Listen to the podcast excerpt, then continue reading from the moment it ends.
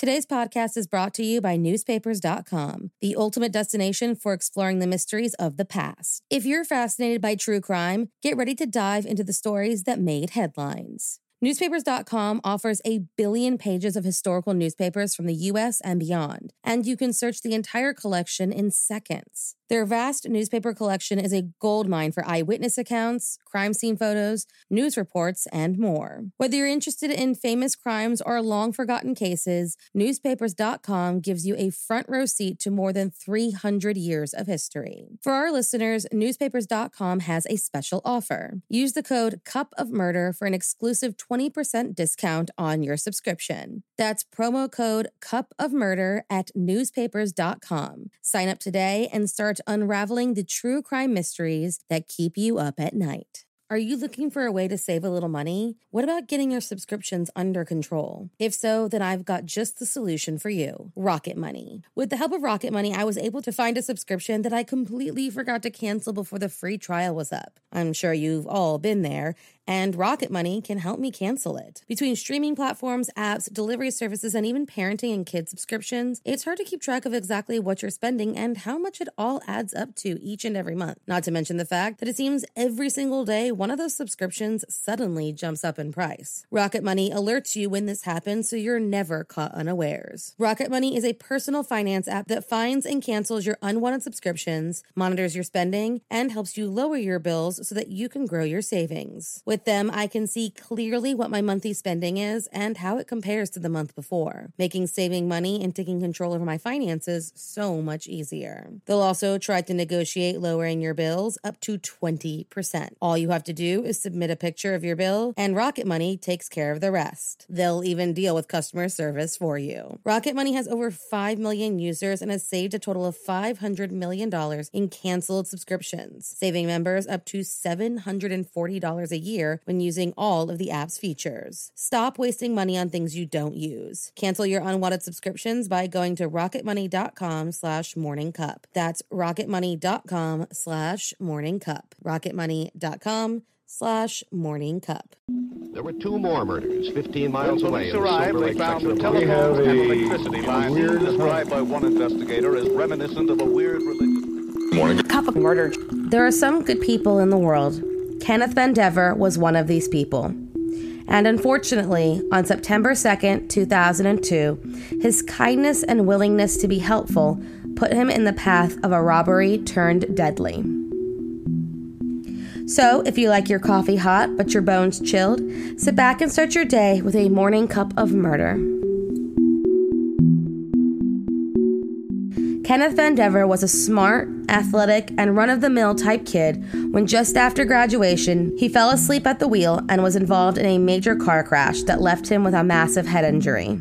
These injuries left him with memory and intellect loss, but he remained a caring and kind man. So much so that when he heard that there were female employees at a local store who would close late at night and a pregnant woman doing manual labor, he stuck around the store to lend a hand. His kind heart put him in the Rusk, Texas store on the night of September 2nd when, around 10 p.m., Beunka Adams, 19, and Richard Cobb, 18, came in with the intention of robbing the store. In the store with him was Candace Driver and Nikki Dement.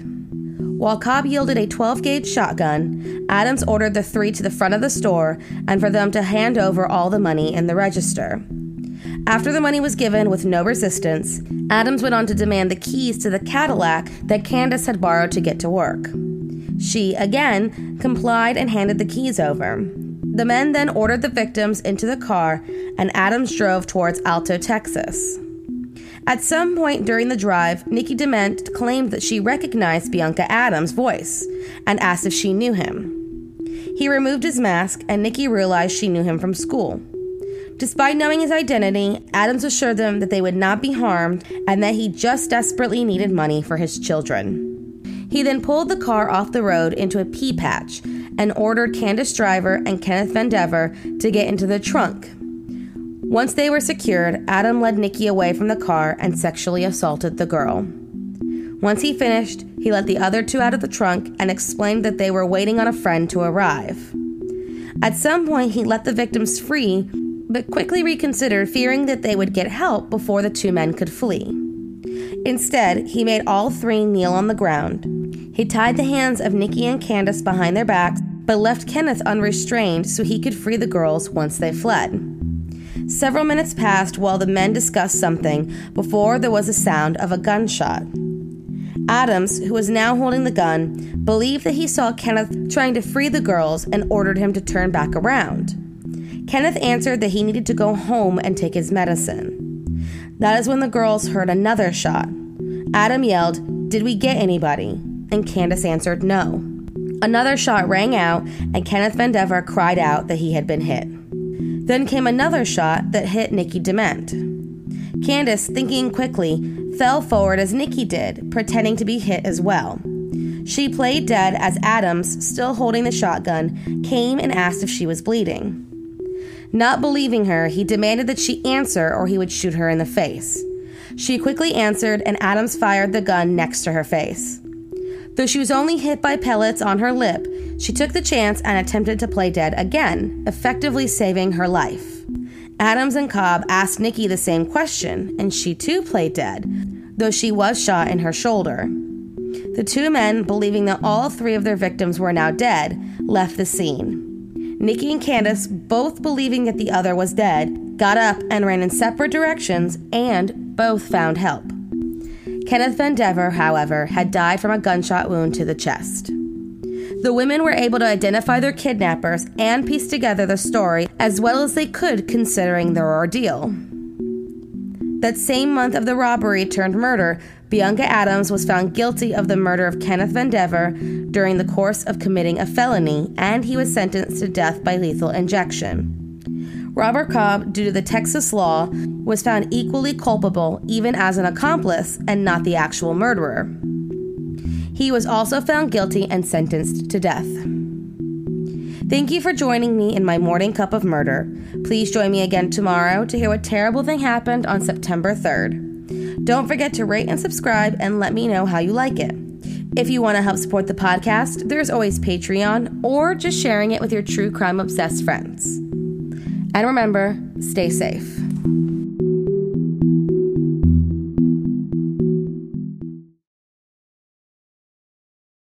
Thank you for listening to Morning Cup of Murder. This is a daily podcast that tells you what happened on this day in true crime history. In short, easy to listen to episodes that you can finish on your commute or while you enjoy your morning coffee. So make sure you check back every morning. My name is Korina. I am the creator and host. You can find Morning Cup of Murder on Twitter, Instagram, and Facebook. I have also set up a Patreon where you can donate a small monthly contribution to the podcast. All those links are in the episode description. Thank you again and have a wonderful day.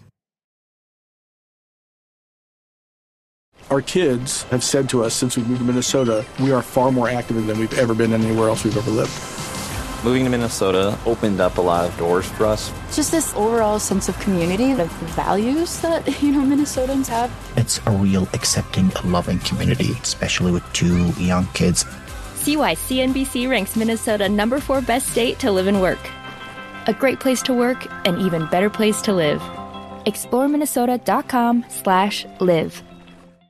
Our kids have said to us since we moved to Minnesota, we are far more active than we've ever been anywhere else we've ever lived.